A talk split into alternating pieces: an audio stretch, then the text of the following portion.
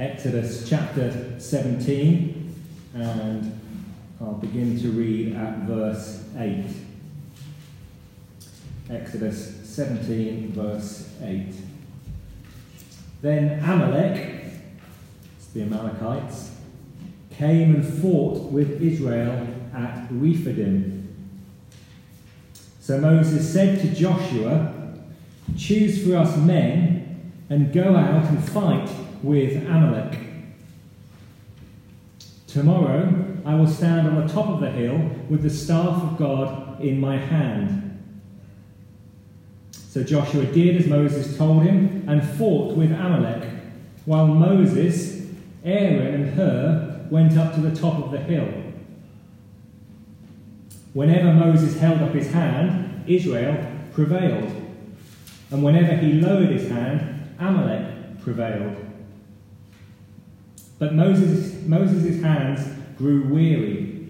So they took a stone and they and put it under him, and he sat on it, while Aaron and Hur held up his hands, one on one side and the other on the other side. So his hands were steady until the going down of the sun, and Joshua overwhelmed Amalek and his people with the sword. Then the Lord said to Moses, Write this as a memorial in a book and recite it in the ears of Joshua, that I will utterly blot out the memory of Amalek from under heaven. And Moses built an altar and called the name of it, The Lord is my banner, saying, A hand upon the throne of the Lord.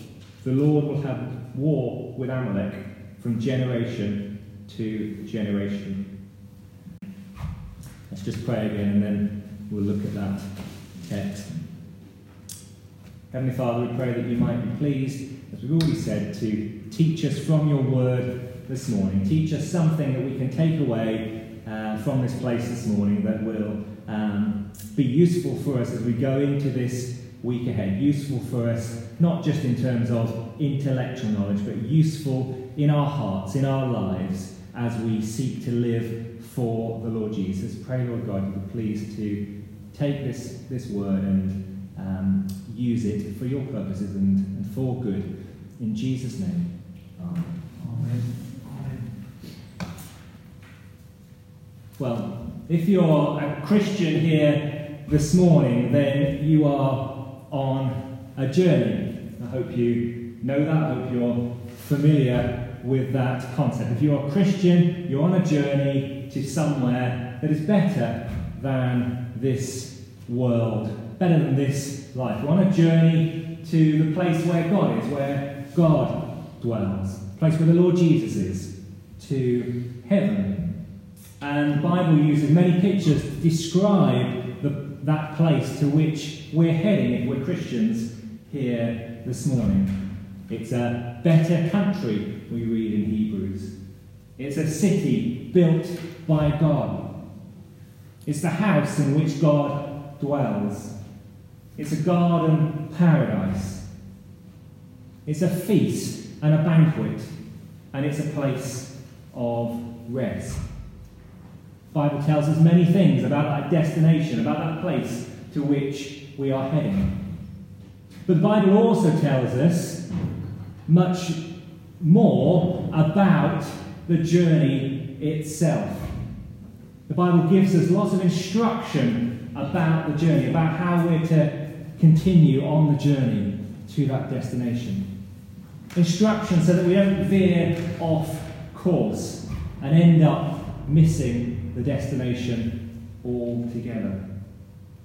And I think that's why we have this um, event recorded for us in the second half of Exodus chapter 17. It's a real battle, a real event that happened, but it's recorded for us in the Bible for our instruction, for our learning. And if you haven't got your Bibles open, I would encourage you to, to keep it open. I think you'll get more out of this if you look at the passage. The context you'll remember here in Exodus is that we're in a part of the Bible that is concerned with the release, the saving of God's people out of captivity in Egypt, and their journey across the wilderness towards the land of Canaan that God had promised to them. That land of Canaan is described in the Bible as a place of abundance, a place of plenty, a land flowing with milk and honey, is how it's described earlier on in this book of Exodus. And it's a picture of heaven, it's a picture of that destination to which we're all heading if we're Christians this morning. And God had set this people, the Israelite people, his Old Testament people, on this journey by rescuing them out of that slavery in Egypt, which you'll remember he did by means of plagues, culminating in that terrible 10th plague where the firstborn son of each Egyptian household was slain. He'd rescued them out of Egypt, he destroyed the Egyptian army in the Red Sea. And now, here, when we come to chapter 17, the Israelites are on the first part of the journey, the early part of their journey towards that promised land. They're probably about three weeks out of Egypt at this point, heading away from captivity and towards their destination. Specifically, here we read in verse 8 they're at a place called Rephidim, which is on the Sinai Peninsula. If you've ever come across the Egyptian resort, of Sharm el Sheikh, it's in that sort of vicinity. Although it probably looked a little bit different in 1400 BC. And as they're traveling through this wilderness, they're learning certain things about the Lord, about this God who has rescued them out of captivity. If you read through chapter 16 and chapter 17, the first part of chapter 17, you'll see some of the things that they're, they're learning about the Lord, about Yahweh. They're learning about his character and his wonderful provision for them. That he gives them bread and meat from heaven miraculously. He turns bitter water into sweet water. He makes rivers flow from rocks so that they are nourished, and so on. And it's exactly the same in our passage this morning. Through this event that we read about here, the Israelites are meant to learn something about the God who has rescued them. They're to learn things that are going to be necessary to keep them on the journey, to keep them heading towards that promised destination. And the first thing that they're going to learn in this passage is that life on the way to the promised land is not going to be all plain sailing. Just have a look again at verse 8. Then Amalek, the Amalekites, came and fought with Israel at Rephidim. So Moses said to Joshua, Choose for us men and go on and fight with Amalek. The first thing that happens in this passage is that the Israelites are attacked by um, a band of marauding nomads, desert nomads, the Amalekites. And they need to take up weapons to fight, to defend themselves. And I suspect this was probably quite a shock to the Israelite people. Up until now, they had not had to fight anybody. When they'd been brought out of Egypt, they'd not had to lift an arm. On the contrary, God had said back in chapter 4 that the Lord will fight for you. You need only to be still.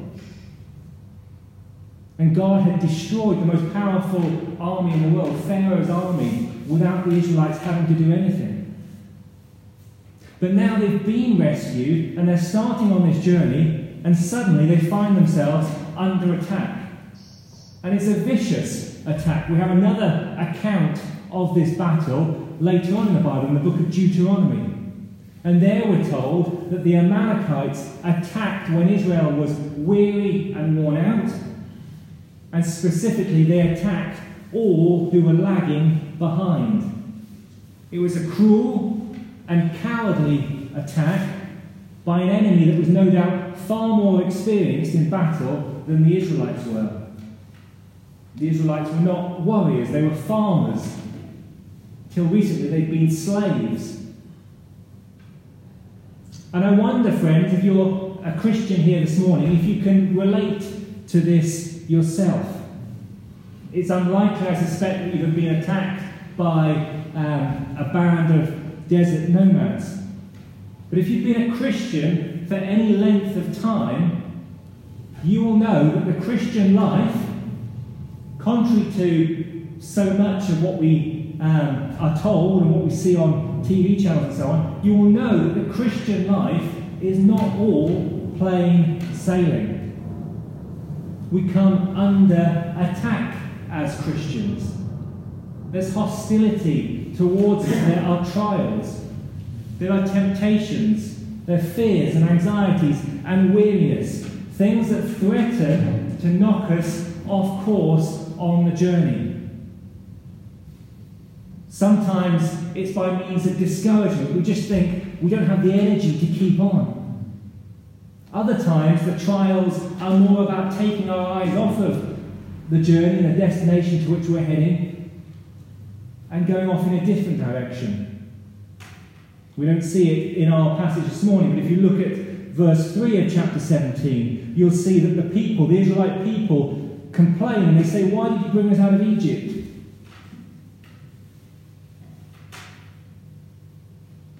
That was something that the Israelites often said in this book of Exodus they started to think actually our old life, the old way of living, was, was better. Maybe we should just go back to Egypt. Wouldn't we just be wouldn't it just be easy if we gave up this journey and just enjoyed what we could here and now? And if we're Christians, we know what it is to be tempted in that way, I'm sure. We're attacked. We face trials. Sometimes we think, why is God allowing me to go through this situation that I've been put in? It doesn't seem to make any sense. I'm sure the Israelites felt like that here. The Lord could have stopped the Amalekites in a moment without the Israelites having to do anything. He'd done that with the Egyptians. Why not do the same here with the Amalekites? Why doesn't God just take the problem away? I'm not sure we get all the answers here in this passage. We don't get all the answers as to why God allows his people sometimes to be put in difficult situations. But what this passage does do is it gives us some lessons as to how to respond when we are attacked, when we are in danger of being knocked off course when we're fearful that we may not be able to continue in the journey. And the first lesson I think that we, we see, which I'm going to call the minor lesson because it's not the, the dominant part of the passage, but, it, but it's there, is that we are to get on and fight. Joshua, who, as you know, would one day replace Moses as the leader of Israel, Joshua had to go out to battle with the chosen fighters. Verse 9 Moses said to Joshua, Choose for us men and go out and fight with Amalek. Verse 10 Joshua did as Moses told him. We're not just to let go and let God, as people sometimes say. Sometimes when we come under attack, when we come under trial, come under temptation, we have to stand up and fight. We're not to bury our heads in the sand. We're to recognize that we're under attack by an enemy that is seeking to knock us off course. An enemy who would like nothing more, if it were possible, than to see us not reach our destination ultimately. An enemy who, if that's not possible, who would at least like to so demoralize and diminish us on the journey, to turn us into weak and miserable Christians that we're of no good to anybody else in this world. And that enemy, of course, when we're Christians, is a spiritual enemy. Remember, the Apostle Paul in Ephesians puts it this way, talking about Christians For our struggle is not against flesh and blood, but against the rulers, against the authorities, against the powers of this dark world, and against the spiritual forces of evil in the heavenly realms. Ultimately, when we are attacked as Christians, when we're attacked as God's people, we're being attacked by Satan, who does not want to see us advance towards heaven. Satan, who does not want to see us living for and reflecting God's glory in this world. In our churches, in our families, in our neighbourhoods, in our workplaces. We're being attacked by Satan, who is ever seeking to tarnish and damage God's glory and God's honour, if that were possible. And for Christians, none of us will be immune to that. And the further we go on in the Christian life, the more we will feel it and the more we will see it, the more attacks we are going to face.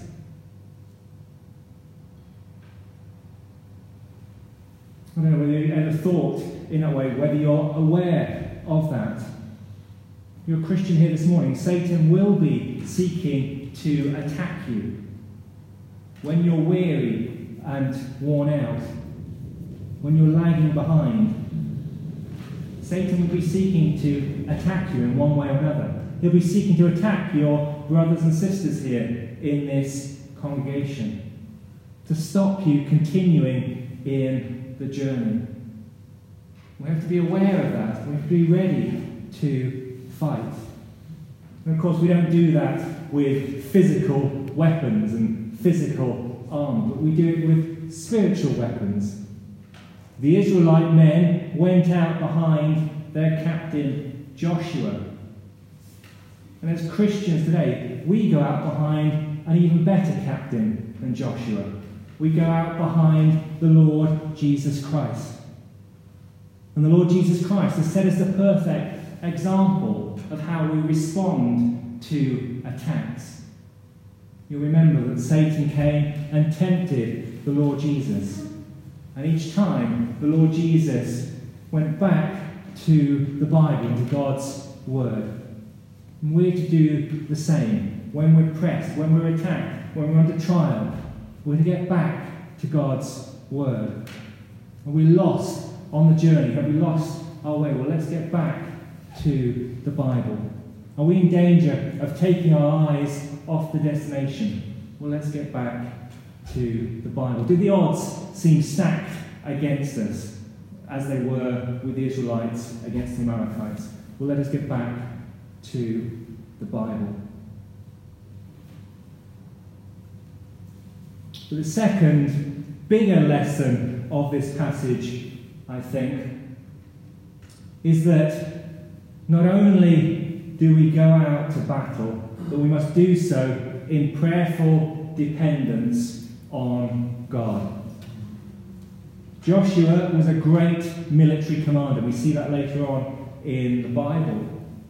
And he took the best men that Israel had into the fight.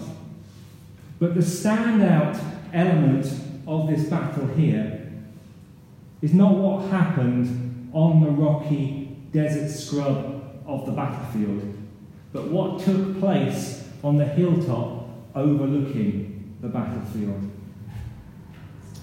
Just have a look at the second half of verse, verse 9. Moses said, Tomorrow I will stand on the top of the hill with the staff of God in my hand. So Joshua did as Moses told him and fought with Amalek while Moses, Aaron, and Hur went up to the top of the hill. Whenever Moses held up his hand, Israel prevailed, and whenever he lowered his hand, Amalek prevailed. But Moses' hands grew weary, so they took a stone and put it under him, and he sat on it, while Aaron and Hur held up his hands, one on one side and the other on the other side. So his hands were steady until the going down of the sun, and Joshua overwhelmed Amalek and his people with the sword. Moses stood on the hilltop overlooking the battlefield with the staff of God in his hands. The staff of God, you'll recall from Exodus, is the staff that had been used to bring about um, the miracles in Egypt, striking the Nile to turn to blood, bringing hail and thunder uh, from heaven, and so on. The staff was a visible reminder of God's power at work through Moses. And Moses, with his hands raised to heaven, with the staff in his hands, and as long, as long as as long as he was doing that, the Israelites were winning the battle. But whenever his hands fell down, the Amalekites started to win. I have no doubt that this is a picture of prayer. In Bible times, we often see that people prayed with their hands lifted upwards. Lift your, up your hands to the holy place and bless the Lord, says the psalmist in Psalm 134.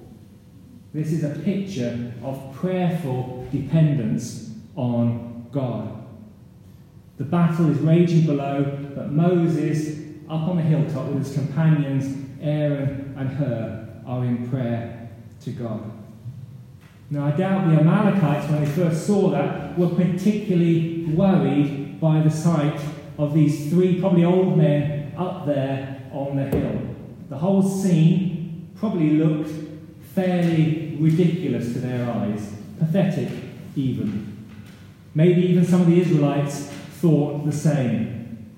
Imagine you're down there on the battlefield. You've got the fighting and the shouting and the screaming and the danger all around you. And up there on the hill, you can just make out in the dust and the glaring sun these three relatively weak, probably old men with their arms raised aloft. What possible effect could that have on the battle? And again, friends, maybe we can relate to that sort of thinking. We're under attack, we feel pressure, there's a difficult situation, and we sit in our room alone at home and we try and pray. Or maybe a few of us gather together to pray. Maybe it's we're praying about reaching Southall here with the good news of the Lord Jesus Christ. Or maybe we're at a hospital bedside and the situation just seems so futile and bleak, almost pointless. What possible effect can our prayers have in the face of such formidable enemies, in the face of such difficult and ferocious challenges? It seems almost laughable to think that they could matter. Surely we would be better off, surely the Israelites would be better off training up their fighters, concentrating on the tactics and the strategies and the techniques that Joshua should be using in the battle. That's where I think this passage challenges us this morning because it shows that the power is not in any one of us. The power is in God. And that's why we pray. We see that pretty clearly, don't we, in, in the text. The power wasn't even in Moses. He had to pray throughout the duration of this battle, he had to pray through the day. But just like later on in the Bible, some disciples in a garden called Gethsemane, he couldn't do it. He was too weak. He got tired. His hands kept dropping down. He needed a stone to sit on. He needed his brother Aaron and, and Hur to keep him going.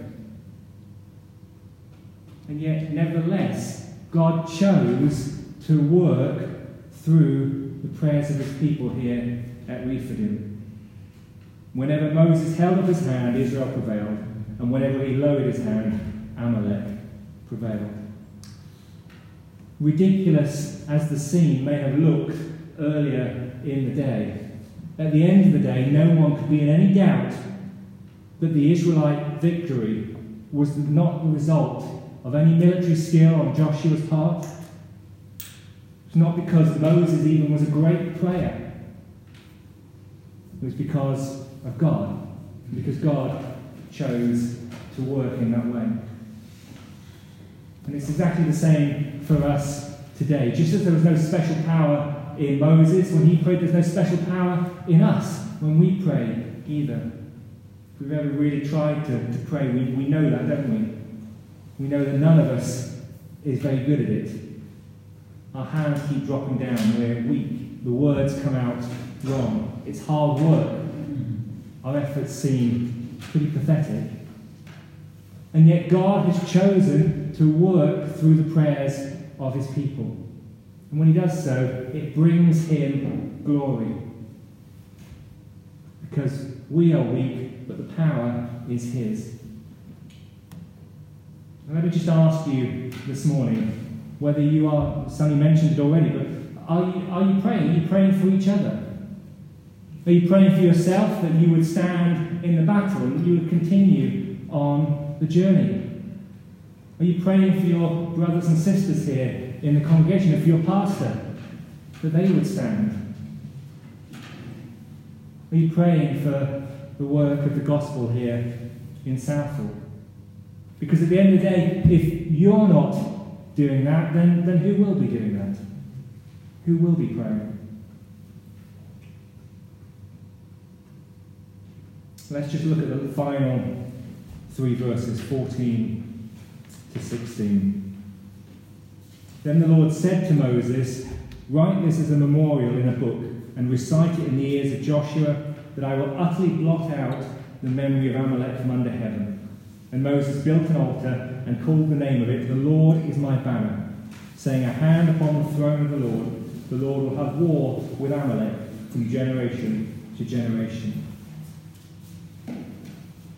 So we said this battle was no accident. Just, with all, just as with all the battles that we face as Christians, this battle was designed to teach God's people something. And we see that again in these verses. The Israelites were not to forget what had happened here at Rephidim. They were to memorialize this victory both by writing it in a scroll and by building an altar of remembrance. And what was it they, they were to remember? I think we see two things there to remember. First, they were to learn something about God. That's what we see in this name that Moses gives to the altar, verse 15. That Moses built an altar and called the name of it, The Lord is my banner. In the old days, we used to say, um, Jehovah Nissi, the Lord is my banner, Jehovah Nissi. These days we say Yahweh Nissi, the Lord is my banner. A banner or an ensign is, a, is the thing that armies rally around in a battle. It's the thing that's designed to motivate the troops in the battle, to remind them why they're fighting. If you go up to London to some of the old churches, you can see all sorts of old banners with bullet holes and sword cuts um, in them and so on. Maybe in a more tragic way, we saw, um, we saw the same with the recent storming of the US Capitol. There were all sorts of banners and flags being carried that I guess were meant to be signals, rallying calls to various types of people and factions in the US. Well, Moses builds this altar and he says, it shall be called, The Lord is my banner. In the midst of this trial, in this battle, the thing the Israelites had learned was that they were to depend on God. They were to look to Him, they were to rally to Him. There were going to be future battles to be faced. See that in verse 16. The Lord will have war with Amalek from generation to generation. There are going to be future battles to be faced, just as there will be future battles for us in our Christian lives. But as the Israelites approached those battles, they were to remember the lesson they learned here. Remember when there had been a hand upon the throne of the Lord, as Moses puts it in verse 16, which might refer to Moses' hands being lifted up in prayer to the Lord, or it might refer to the Amalekites having kind of attacked God by attacking his people, or it might refer to the fact that, that God himself made, made a promise that he would um, continue to, to war against his people's enemies, if he understood uh, any of those ways. But however we understand the point, understand the phrase, the point is the same. The victory had been given to the Israelites by God when they had gone out to fight the enemy in prayerful dependence on Him. They were to remember that they had gone into battle not just with their swords and with their armour on, but with their eyes closed and their arms raised aloft. And by building this altar, the Israelites were declaring to everyone that this God, the Lord, would ever be their, their banner, their rallying point, the one that identified and, and distinguished them as a people. And again, I wonder if that is true of us today, this morning, if we're Christians. Do people around about us, in our homes, in our workplaces, schools, neighbourhoods, do they know that we depend on this God? Is our identity bound up in Him?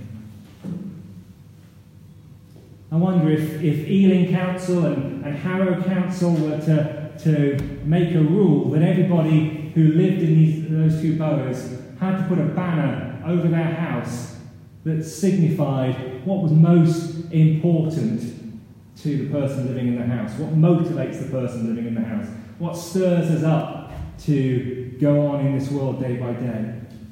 If that was to happen, would your, what would your banner have on it?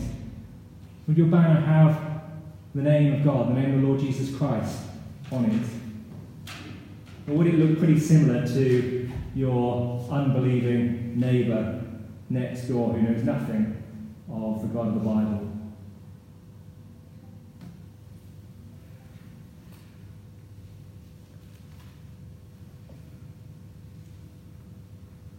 But there's a second thing that we learn in these verses, and that is that the war with the Amalekites, the war with Amalek, is not going to last forever. There will come a time when Amalek is no more. See that in verse 14. the Lord said to Moses, Write this as a memorial in a book and recite it in the ears of Joshua, that I will utterly blot out the memory of Amalek from under heaven. The Israelites met the Amalekites a number of other times in the Bible after this. And sadly, we read about it in uh, Numbers and in 1 Samuel, sadly, the Israelites completely forgot the lessons that they'd learned here, and the battle went badly for them on those occasions. The Lord was not their banner in those battles. But eventually, in the days of King David at the end of 1 Samuel, the Amalekites are completely vanquished in battle, and we never read of, of them again. And this promise and the subsequent fulfillment of it is a picture, I think, that there's a coming a day when God will finally destroy all his enemies, all the enemies that attack and harass his people, all the pains and afflictions and temptations and trials that we face here and now. And he will do so by means of a greater king than King David. That king, of course, is the Lord Jesus. We know the Lord Jesus Christ has already won the victory over all his enemies when he died on the cross. We read that in Colossians. When the Lord Jesus Christ died on the cross, he disarmed the powers and authorities. He made a public spectacle of them, triumphing over them by the cross. And now the Lord Jesus Christ has ascended to heaven and he's putting down all his enemies until the day when he hands over the kingdom to his Father. As the Apostle Paul puts it at the end of 1 Corinthians, the end will come when Christ delivers the kingdom to God the Father after destroying every rule and every authority and power that he must reign until he has put all enemies under his feet. The last enemy to be destroyed is death. We've not reached that day yet, but it's coming. And if we're Christians here this morning, that is what we're heading towards. That is what we're journeying towards. I don't know what your greatest challenge is to living as a Christian in this world at the moment. But I do know that if the Lord is your banner, that He is able to bear all the weight of that challenge with you, however difficult the battle looks. That was the lesson the Israelites learnt at Rephidim. But we are in a much better position today to learn that lesson than the Israelites in the Old Testament ever were. As you may know, one of the big themes from the book of Exodus is, is, who, is who is this God, the Lord, Yahweh? He's not like the gods of the other nations around about. He's not just a dumb idol. He's not just a, a silent um, deity of humankind's own creation. is actually real and personal and speaks and acts and know, is knowable. It's the God who rescues, who judges, who promises, who carries, who provides, who loves, and many other things. If you read through the first half of Exodus, you'll see that in abundance. Time and time again, God is explaining who He is, explaining what His character is, what His name means. Because that theme is not just confined to one book of the Bible, to Exodus, it runs right through the whole Bible. And we who live today on this side of the cross and have the whole Bible, we know that, that who God is is revealed to us most clearly in the New Testament, in the person of the Lord Jesus.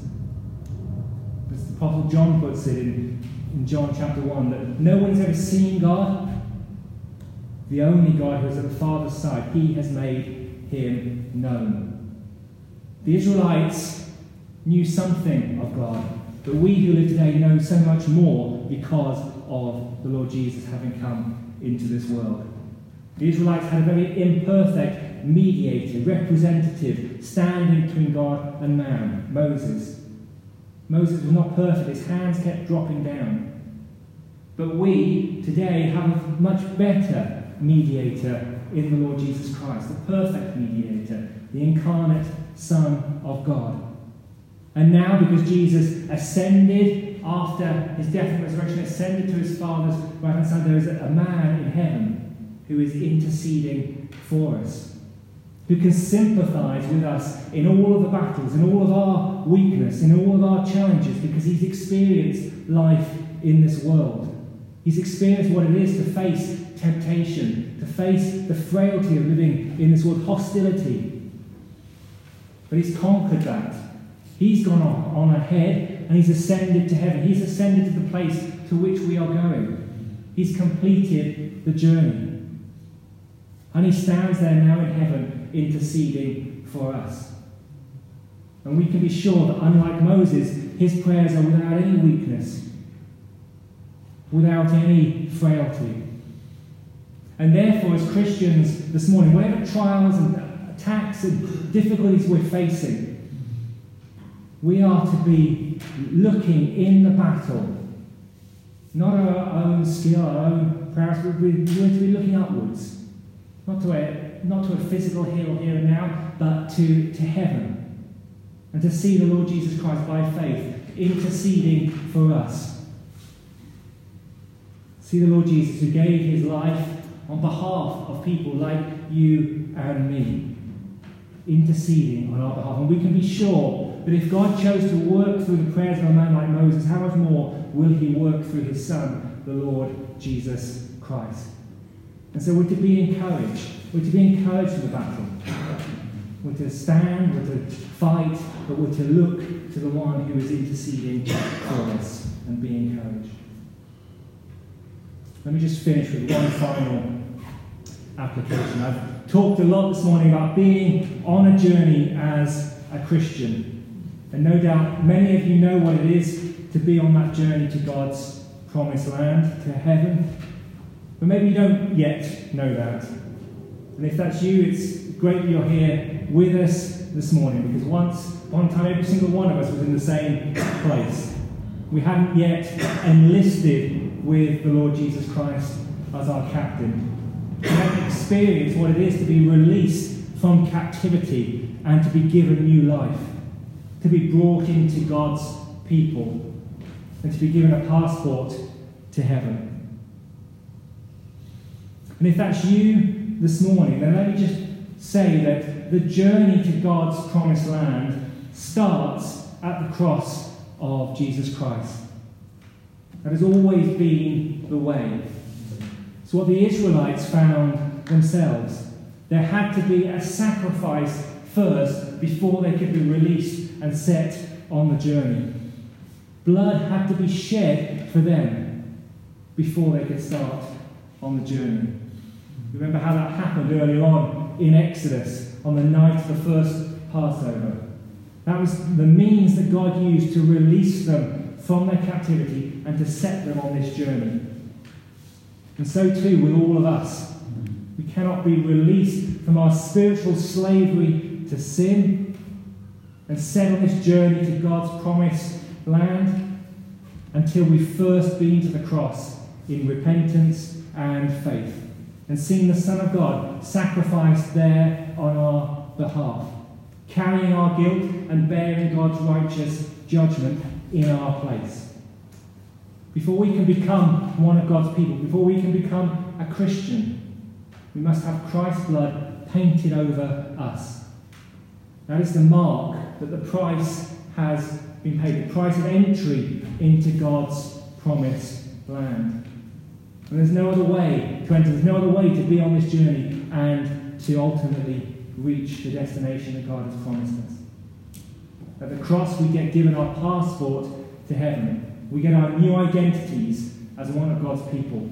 And we receive His power, the power of the Holy Spirit, to go on living for Him day by day on the journey working, fighting, praying, depending on God, thanking Him for the victories, and being able to say that the Lord is my banner. Stop there. Let's pray.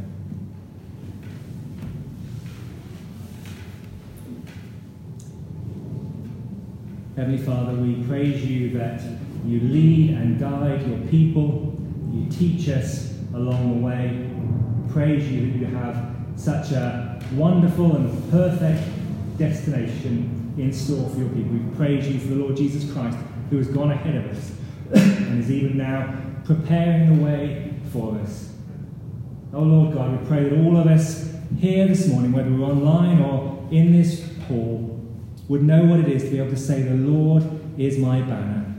Pray, Lord God, we would know what it is to be identified as one of your people, to be standing, depending on you, to be living lives that are characterized by our relationship with you. Pray, Lord God, that you would be um, working in each of us, that you would help us on in the journey. We know, Lord God, we need your help. We cannot do it by ourselves. We are so weak and frail and fragile. Oh, Lord God, we thank you that you give us so much. Most of all, you have given us the Lord Jesus Christ. And we know, Lord God, that He is there at your right hand side, interceding for us even now, and we just rejoice in that. You know, things look so, so, so weak and futile oftentimes to our eyes. Uh, but Lord God, give us the eyes of faith that we might be able to look up towards heaven and see Him there at your right hand side and know that um, we are in His hand and we are uh, in His control and to rejoice in that. Thank you for your Spirit too that's at work in us to open our eyes to the truth. Pray, Lord God, you be pleased to bless us and keep us. Help us now as we go out. In Jesus' name, Amen.